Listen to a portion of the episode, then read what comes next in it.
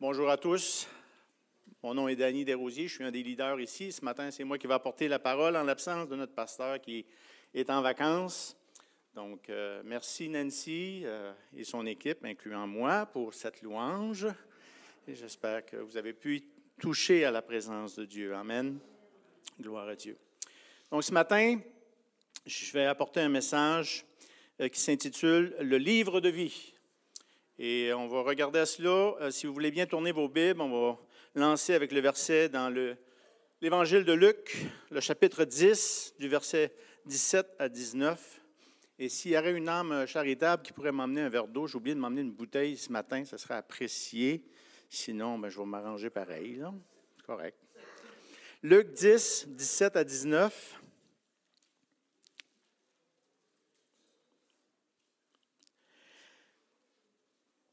Les soixante-dix revinrent avec joie, disant, Seigneur, les démons même nous sont soumis en ton nom.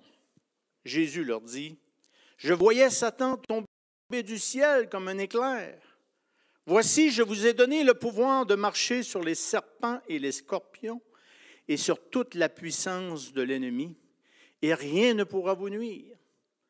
Cependant, ne vous réjouissez pas de ce que les esprits vous soient soumis, mais réjouissez-vous de ce que vos noms sont écrits dans les yeux. En parlant du paradis, Jean nous rapporte ces paroles dans l'Apocalypse chapitre 21, verset 27. Il nous dit, Rien d'impur ne pourra y pénétrer Nul homme qui se livre à des pratiques abominables et aux mensonges n'y entrera. Seuls y auront accès ceux qui sont inscrits dans le livre de vie de l'agneau. Amen. Seigneur, on te remercie pour cette parole.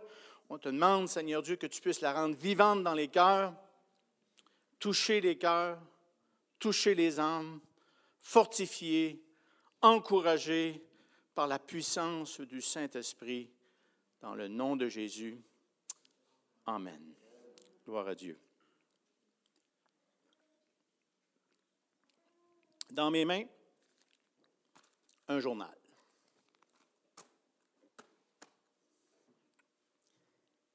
Un hebdo local. Et dans ce journal,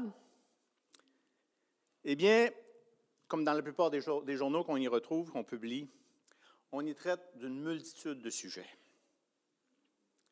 On y parle de nouvelles internationales, nouvelles nationales, provinciales, locales.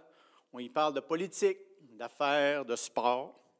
On y retrouve des potins, des petites annonces, des offres d'emploi, des projets locaux. On y publie des nominations, des accomplissements de carrière, on y annonce des événements à venir, des ventes, des rabais spectaculaires. 50% de rabais. Quand ma femme a dit j'ai sauvé 50% je lui demande toujours combien tu as dépensé pour sauver 50% Puis, il vient une section, normalement, à la fin du journal, qui, à chaque fois que je tombe dessus, m'interpelle. Chaque fois que je tombe sur cette section, je m'y arrête. Je réfléchis. Parce que dans cette section, on y parle de personnes pour qui toutes les pages précédentes n'ont plus aucune importance. Pour les personnes dans cette section, que le Canadien coupe, gagne la coupe ou non, aucune. Pour certains, certaines personnes habituées de voir leur nom dans les pages du journal, leur accomplissement, leur nomination antérieure n'ont plus aucune espèce d'importance. Pour d'autres, pour la première fois, leur nom et leur photo seront publiés dans ce journal, mais à cause de l'événement récent qui vient de se produire, ils ne pourront le lire. Vous l'aurez deviné, je fais référence à la section nécrologique du journal aux avis de décès. Pour les personnes dont le nom est inscrit dans cette section, Tout ce qu'on a fait mention avant n'a plus aucune espèce d'importance. La politique, les affaires, les nominations, les accomplissements, les festivals, les festivals, on dit festival, les ventes, les rabais, les sports, plus aucune importance pour ceux dont le nom est écrit dans le livre du nécrologue.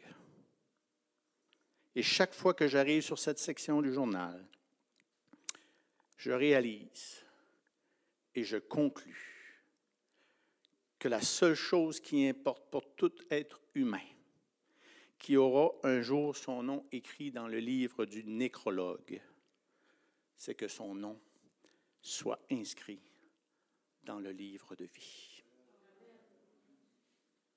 Pourtant, quand on feuillette les pages des quotidiens, des hebdos de ce monde, on n'y retrouve rien. Rien sur comment se préparer pour ce jour où ces mêmes journaux publieront mon nom dans la section nécrologique. On y parle de l'importance de compléter ces études qui dureront une douzaine d'années ou une vingtaine d'années pour exercer un métier qu'on exercera pendant une quarantaine d'années. On y parle de, de finances, de l'importance d'épargner pendant 40 ans pour une retraite qui durera entre 0 et 40 ans. Mais rien sur comment se préparer pour l'éternité. Et la question que j'ai pour chacun de nous ce matin, c'est la suivante considérant qu'il est scientifiquement démontré que c'est sûr à 100% que ton nom sera écrit dans le livre du nécrologue, le livre des morts, est-ce que nous sommes sûrs à 100% que mon nom est écrit dans le livre du Créateur, le livre de vie? Sommes-nous prêts aujourd'hui à rencontrer le roi de l'univers?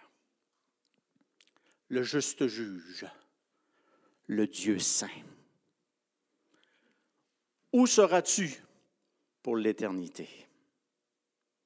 Peu importe ton âge, on doit être prêt, car souvent, dans le livre du nécrologue, on, on y lit ceci. Est décédé dans son jeune âge d'un accident bête une personne ayant un brillant avenir. Est décédé dans la vingtaine au centre hospitalier une personne au printemps de sa vie est décédé subitement dans la trentaine d'une chute soudaine. À l'âge de 40 ans, est décédé monsieur un tel, madame un tel. Puis à la mi-juillet, vous auriez pu lire, est décédé dans la région de Charlevoix d'une bête noyade, monsieur Danny Desrosiers, suite à une chute sur une paddleboard. Je vais vous raconter. On est allé faire euh, une promenade dans un lac un lac extraordinaire. Je n'ai jamais vu un lac de même. Pendant un kilomètre de long, il n'y avait pas plus que ce d'eau. Du beau sable fin, digne de Cuba. Il y a quelqu'un qui avait un paddleboard. Veux-tu essayer ça, Danny? Ben oui, je vais essayer ça, bien sûr. Je m'assieds là-dessus, ah, c'est le fun. Il faut m'étendre un petit peu, je me couche là-dessus. Là, je me laisse aller. Là, c'est pendant un kilomètre. Il y a juste ce dos, il n'y a pas de danger. Maintenant, je décide de me lever. Je me mets de je fais mon bras. allô? Oups! le bord creux était rendu. J'étais rendu dans le bord creux, moi, là, là. Tombe à l'eau, envale une gorgée, touche le fond. Boys, il y a creux d'eau ici. Mais heureusement, il y avait un monsieur qui n'était pas loin à kayak. J'ai dû mettre mon orgueil de côté. À l'aide! Parce que j'étais mal à manger. Heureusement, il est venu me porter assistance. Il a tenu la paddleboard, j'ai rembarqué dessus. Je suis retourné au bord l'air un peu piteux, honteux de ce qui vient de se passer. Je m'étais trouvé imprudent d'avoir pris l'eau sans avoir un gilet de sauvetage comme je fais toujours d'habitude. Et la morale de l'histoire, c'est qu'il faut être prêt. Il faut avoir son nom inscrit dans le livre de vie. Ce qui m'étonne le plus lorsque je consulte le journal, c'est que bien que l'on accorde six à huit pages à la nécrologie, on n'y accorde rien sur la façon de se préparer pour l'éternité. Pourquoi? Personnellement, je crois que c'est en grande partie à cause de ce qu'on appelle l'universalisme. C'est quoi l'universalisme? L'universalisme, c'est la doctrine selon laquelle tous les hommes et toutes les femmes, quelle que soit leur religion ou leur croyance, iront au ciel. Et selon cette doctrine, toutes les religions mènent à Dieu. Ce qui compte, c'est la sincérité du cœur. Mais l'universalisme peut être sincère, mais sincèrement dans l'erreur. Amen. Et malheureusement, beaucoup d'églises, beaucoup de leaders religieux, même évangéliques, à la tête de grandes églises, sont tombés dans le panneau de l'universalisme. Ces hommes, ces femmes ont mis de côté ce que dit la Bible et ils ont choisi de choisir, flatter l'oreille de leur auditoire. 2 Timothée 4.3 nous dit, En effet, un temps viendra où les hommes ne supporteront pas la saine doctrine, au contraire, ayant la démangeaison d'entendre des choses agréables, ils se donneront une foule d'enseignants conformes à leurs propres désirs.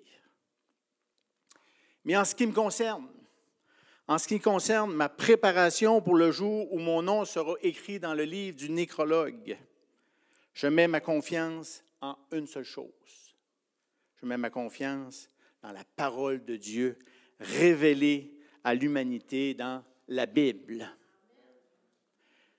Et elle me dit, prépare-toi à la rencontre de ton Dieu. Pourquoi la Bible? Comme je l'ai déjà enseigné ici, la Bible, c'est le guide le plus ancien, le plus fiable, le guide qui ne change jamais, sa version, elle est éternelle, le guide dont la réception est toujours bonne, peu importe où nous sommes sur la planète, le guide qui a vaincu les ténèbres dans la vie de milliards de gens pour faire la place à la lumière. La Bible est la parole de Dieu. La Bible n'est pas l'œuvre d'un homme. La Bible n'a pas été écrite dans une seule langue, mais c'est une révélation de Dieu durant le cours d'une seule vie. La Bible a été écrite sur trois continents, l'Asie, l'Afrique, l'Europe. Trois langues, en hébreu, en grec, en araméen, 40 auteurs, 66 livres, qui couvrent des milliers de sujets pertinents à la vie des humains, peu importe l'époque. La Bible est fiable parce qu'elle répond à une approche scientifique, c'est-à-dire une multitude de sources sur une longue période de temps, dans une multitude de circonstances qui donnent le même résultat. La Bible ne supporte pas la doctrine de l'universalisme, mais elle fait une différence claire entre deux groupes. Ceux dont le nom est écrit dans le livre de vie et ceux dont le nom n'est pas écrit dans le livre de vie. C'est l'apôtre Jean qui a eu une vision du monde à venir dans le paradis promis par Jésus. Il nous dit ceci, Apocalypse 22, 21, 22, Je ne vis aucun temple dans la ville. Son temple, c'est le Seigneur, le Dieu Tout-Puissant, ainsi que l'agneau. La ville n'a besoin ni du soleil ni de la lune pour l'éclairer, car la gloire de Dieu l'illumine, et l'agneau qui tient, lui tient lieu de lampe. Les peuples marcheront à sa lumière et les rois de la terre viendront lui apporter leur gloire. Tout au long du jour, les portes de la ville resteront ouvertes car il n'y aura plus de nuit. On y apportera tout ce qui fait l'honneur et l'honneur des peuples. Rien d'impur ne pourra y pénétrer. Nul homme qui se livre à des pratiques abominables et aux mensonges n'y rentrera. Seuls auront accès ceux qui sont dans le livre de vie de l'agneau. La Bible nous parle la Bible nous parle d'un livre de vie et avant que ton nom soit inscrit dans le livre du nécrologue, on doit s'assurer que son nom est écrit dans le livre de vie. Parce que comme on l'a lu, ceux dont le nom est inscrit dans le livre de vie ont accès à la vie éternelle, ont accès au paradis, à la présence de Dieu, à un monde d'amour, de vérité, de paix, de justice, de lumière, à des paysages à faire rougir nos plus belles cartes postales, à une nature florissante, accès à une demeure préparée par le Créateur de l'univers, accès à un monde où environ 50% des mots du vocabulaire vont être éliminés. Dans le fond, tous les mots négatifs vont être éliminés. Des mots comme guerre, il n'y aura plus, meurtre, tromperie, jalousie, disparaîtront. Il fait chaud, il fait fret, pas assez chaud, pas assez fret, c'est pas mon goût, je suis tanné, c'est plate, je m'ennuie, il n'y a rien à faire, je suis gros, je suis maigre, je suis laide, trop passé, j'ai mal, je suis fatigué, tétanant, chioleux, chioleuse. Tout est parti. Le monde à venir, pour ceux dont le nom est écrit dans le livre de vie, est indescriptible. Sa splendeur est incommensurable. Mais selon la Bible, il n'en est pas ainsi pour ceux dont le nom n'est pas inscrit dans le livre de vie. Apocalypse 20, verset 11 nous dit, Ensuite, je vis un grand trône blanc et celui qui était assis. Le ciel et la terre s'enfuiront loin de sa présence. Ils disparurent sans laisser de traces. Je vis les morts, les grands et les petits comparaissant devant le trône. Des livres ouverts. On ouvrit aussi un autre livre, le livre de vie. Les morts furent jugés, chacun d'après ses actes, suivant ce qui était inscrit dans ses livres. La mer avait rendu ses naufragés, la mort et le royaume des morts avaient rendu ceux qui le détenaient, et tous furent jugés, chacun conformément à ses actes. Puis la mort et le séjour des morts furent précipités dans l'étang de feu. Cet étang de feu, c'est la seconde mort. On y jeta aussi tous ceux dont le nom n'était pas inscrit dans le livre de vie. On doit savoir que selon Jésus, à la fin de notre pèlerinage, on va tous à la même place. J'aimerais que ce serait comme ça, mais ce n'est pas comme ça. Dieu, dans sa justice, doit exercer sa justice. Ceux qui ont le nom écrit dans le livre de vie entrent dans le paradis, et ceux qui n'ont pas leur nom écrit dans le livre de vie n'entrent pas. C'est pourquoi Jésus nous rappelle, comme on l'a lu au début, que notre grand sujet de réjouissance, ce n'est pas que les esprits nous, nous soient soumis, mais c'est d'avoir notre nom inscrit dans le livre de vie. Réjouissez-vous de ce que vos noms sont inscrits les cieux. Quand tout a été dit, quand tout a été fait, quand la parade se termine, ce qui compte, c'est que mon nom soit inscrit dans le livre de vie. Comment avoir son nom inscrit dans le livre de vie? Premièrement, on doit réaliser que ce n'est pas nous qui pouvons, qui allons écrire notre nom dans le livre du nécrologue. C'est le nécrologue. De même, ce n'est pas nous qui vont écrire notre nom dans le livre de vie, c'est Jésus. Mes œuvres, ma bonté, ma charité, mes titres, mes diplômes, mon argent, ma réputation, ma beauté, ma gentillesse, mes souffrances, mes maladies ne peuvent contribuer d'aucune manière à ce que mon nom soit écrit dans le livre de vie. On dit souvent, ah, lui ou elle, il a assez souffert qu'il a mérité son ciel. Mais c'est faux. Car la Bible nous dit qu'il y en a un seul, Jésus, qui a souffert pour vaincre la mort et nous donner accès au ciel. Hébreu 2, 9 nous dit, toutefois, celui qui a été abaissé pour un peu de temps au-dessous des anges, Jésus, nous le voyons couronné de gloire et d'honneur à cause de la mort qu'il a soufferte. Ainsi, par la grâce de Dieu, il a connu la mort pour tout être humain. Il est mort pour nous. 1 Pierre 3, 18 nous dit, Christ a souffert, et ce, une fois pour toutes, pour les péchés. Lui, le juste, il a souffert pour des injustes, afin de nous conduire à Dieu. Il a souffert une mort humaine, mais il a rendu à la vie Il a été rendu à la vie par l'Esprit. Oui, il a souffert et il est mort d'une mort atroce. Mais ce n'est pas tout parce qu'après sa mort, il est ressuscité. Amen.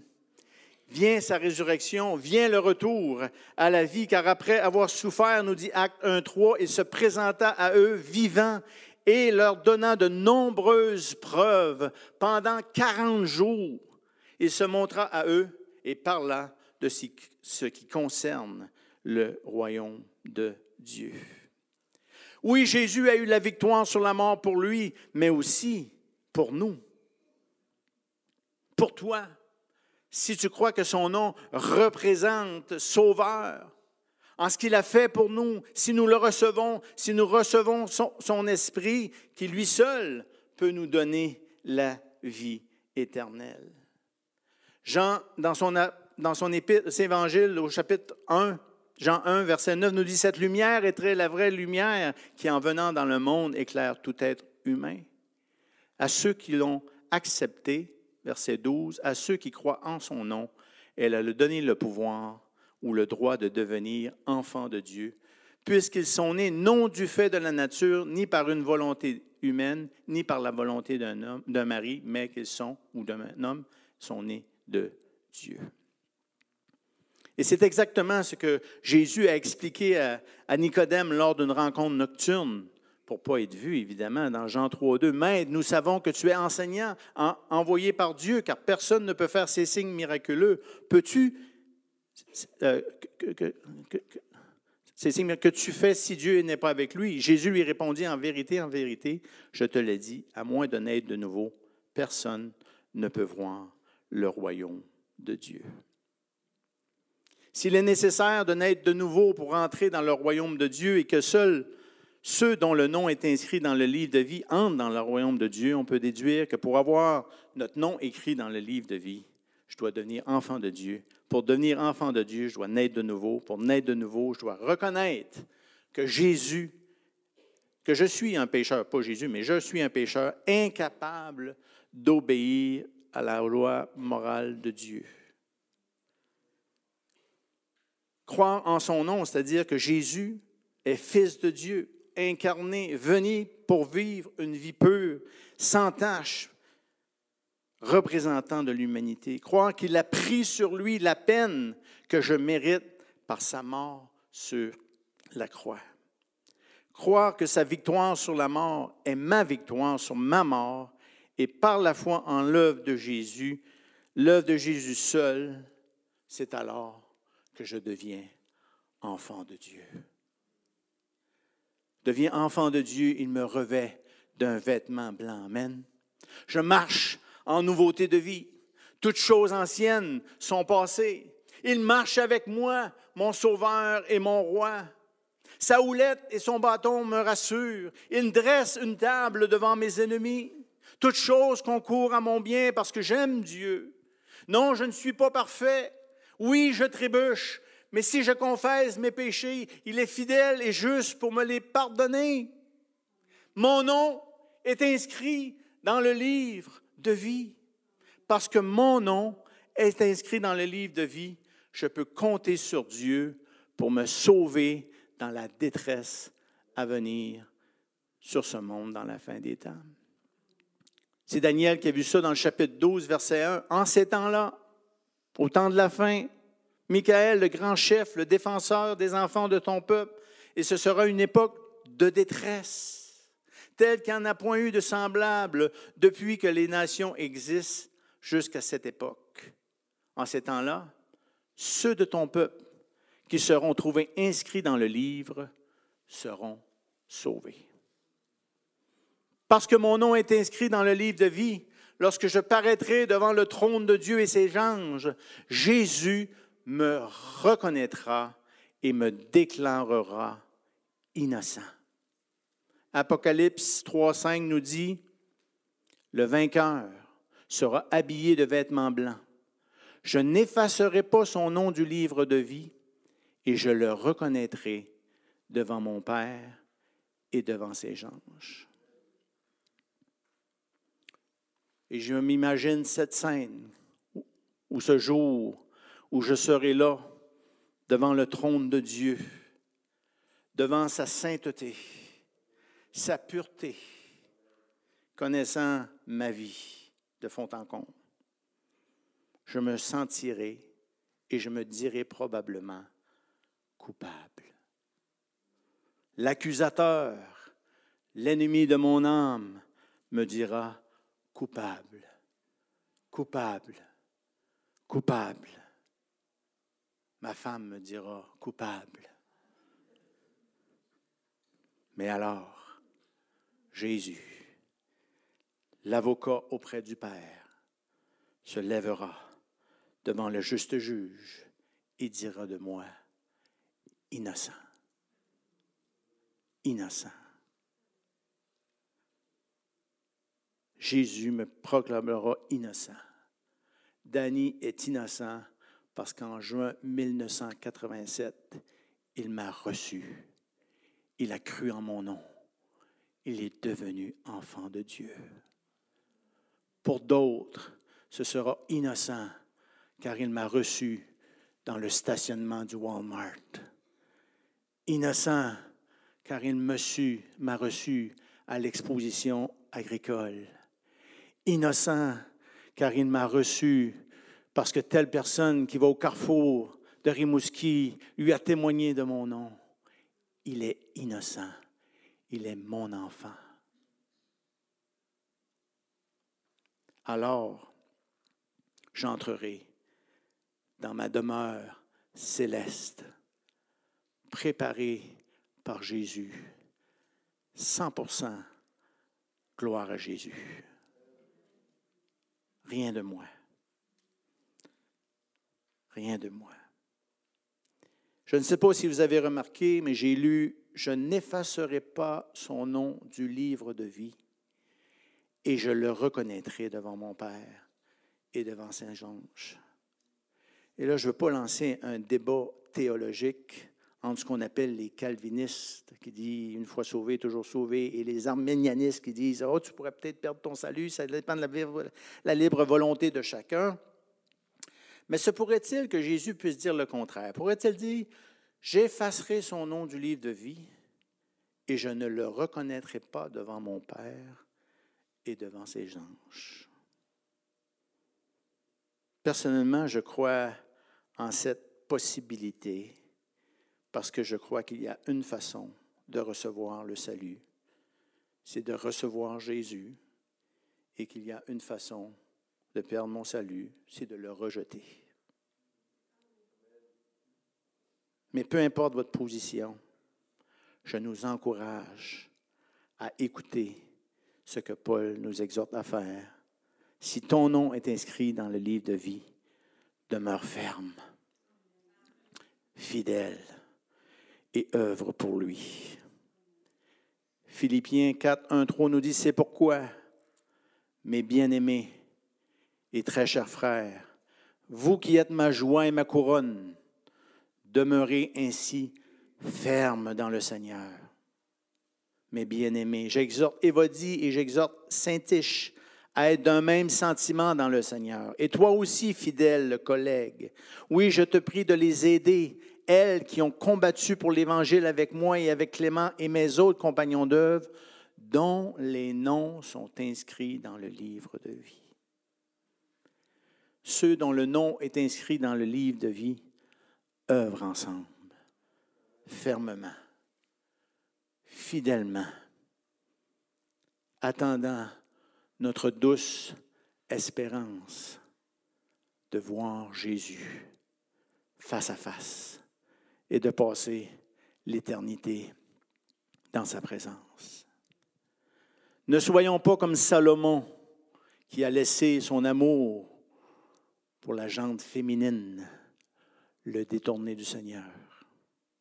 Ne soyons pas comme Démence qui a abandonné par amour pour le siècle présent. Assurément, on va tous mourir. Et tous, nous aurons un jour notre nom inscrit dans le livre du, nécrologue. Mais ce qui importe, c'est que ton nom soit inscrit dans le livre de vie. Pourquoi?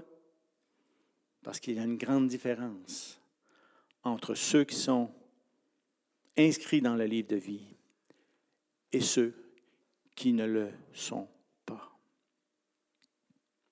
Apocalypse 25 nous dit, tous ceux qui ne furent pas trouvés inscrits dans le livre de vie furent jetés dans les temps de feu.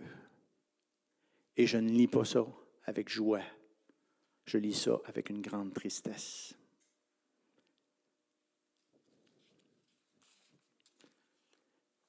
Mais tous ceux qui ont le nom inscrit dans le livre de vie auront accès à la ville céleste préparée pour eux.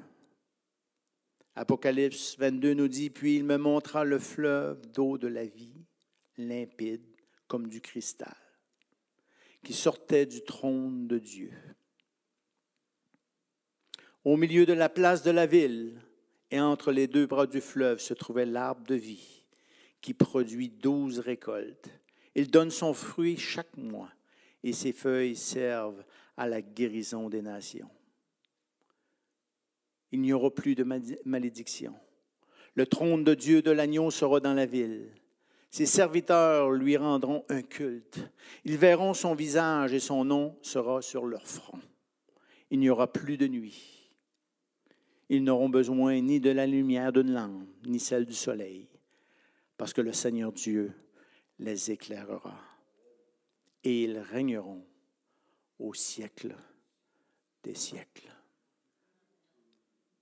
Notre avenir est glorieux si notre nom est inscrit dans le livre de vie.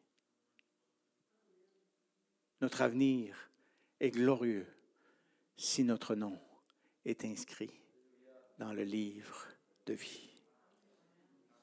Ne vivons pas pour cette terre. Ne vivons pas pour les biens de ce monde, mais vivons pour le monde à venir.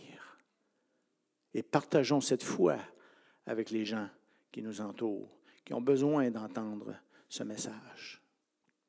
Qu'il y a une différence entre ceux qui servent le Seigneur et ceux qui ne le servent pas. Et que nous devons être prudents de ne pas s'endormir, de ne pas faire preuve de laxisme, de ne pas se laisser se séduire par les choses de ce monde, parce qu'il y a beaucoup de choses très séduisantes dans ce monde.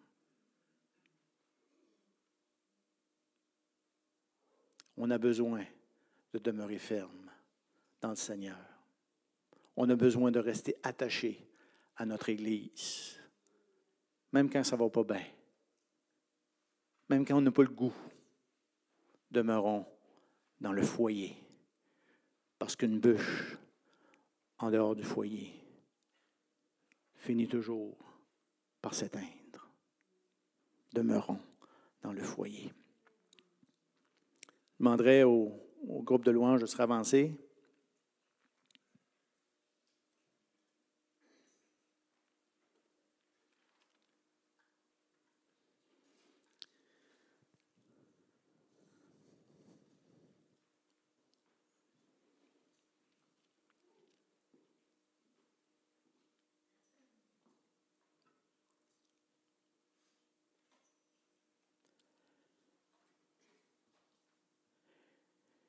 Et en résumé, vous savez tous autant que moi qu'un jour, nous mourrons. Et plus qu'on vieillit en âge, plus qu'on prend, on réalise notre finitude. On réalise notre finitude. Quand, quand on peut plus dire dans 40 ans, dans 50 ans, je fais ça pour toi, je plante cet arbre-là, mais moi, je ne le verrai pas grandir. commence à prendre soin ou à réaliser que tu as une finitude. Puis même si tu as 20 ans, 15 ans, sache que, comme ma mère disait, la vie, c'est comme un rêve. Un jour, on se réveille et on regarde dans notre vie. C'est comme si on avait passé une nuit à rêver notre vie, dans le fond. Ça passe tellement vite. On sait tous qu'un jour, notre nom va être écrit dans le livre du nécrologue. Mais est-ce que notre nom est écrit? Dans le livre de vie. La Bible est claire. Il a donné à tout homme de mourir une seule fois, après quoi vient le jugement. Et si tu désires que Jésus, lors de ce jugement, se lève pour toi devant le Père et ses, gens, et ses anges te déclarent innocent, tu dois reconnaître que tu as péché, tu as brisé la loi de Dieu. Tu dois recevoir Jésus. Ça veut dire que Jésus, tu dois reconnaître que c'est lui qui a été envoyé par le Père pour le pardon de tes péchés. Accepter ce sacrifice-là de Jésus comme étant une œuvre suffisante et complète et parfaite pour le pardon de tes fautes. si tu fais ça, l'Esprit de Dieu va te générer, tu vas naître de nouveau, puis ton nom va être inscrit dans le livre de vie. Et tout comme Jésus a ressuscité, tu ressusciteras également pour l'éternité et tu vivras dans un monde où il n'y aura plus de malédiction, plus de nuit, plus besoin de lumière, parce que Seigneur Dieu lui-même sera la lumière. Et on régnera avec lui au siècle des siècles. Et ne pensez pas, certains des fois disent, oh moi je veux aller en enfer, c'est là que tous mes chums vont être.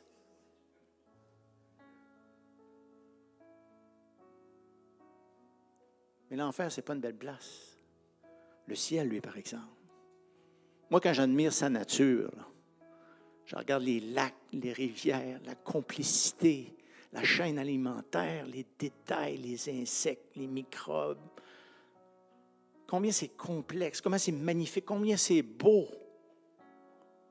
Imaginez le nouveau cieux et la nouvelle terre. Il y en a qui pensent que, oh, je vais vivre cette vie parce qu'elle écoute ma vie. Justement, elle écoute, fait en sorte que tu prends des bonnes décisions pour que la vie après soit plaisante. Puis inquiète-toi pas. Tous les pays que tu ne vas pas visiter sur cette terre, pas grave. Il y en a des bien meilleurs l'autre bord. Tous les lacs que tu ne verras pas sur cette terre, les rivières que tu ne verras pas sur cette terre, les choses que tu ne feras pas ça sur cette terre, c'est pas grave. Tu n'as rien manqué. L'autre bord sont bien plus beaux. Ça ne vaut pas la peine. Ça ne vaut pas la peine. Puis moi, je pense qu'on va même passer à travers les murs. C'est ça que Jésus faisait, dans le fond, il passait à travers les murs. On va peut-être même faire ce qu'on appelle la télétransportation. Vous savez, comme dans Star Trek, t'apparais ailleurs, là. Pense pas qu'on va besoin de voler dans l'au-delà. Le monde que Jésus nous a préparé, il est glorieux. Il est glorieux. Il est glorieux. Il est glorieux. Puis il ne faut pas faire comme le jeune homme riche qui s'est empêché d'avoir son nom inscrit dans le livre de vie à cause de ses richesses. Parce qu'il n'y a rien, aucune richesse sur cette terre qui vient à la cheville des richesses célestes qui attendent ceux dont le nom est inscrit dans le livre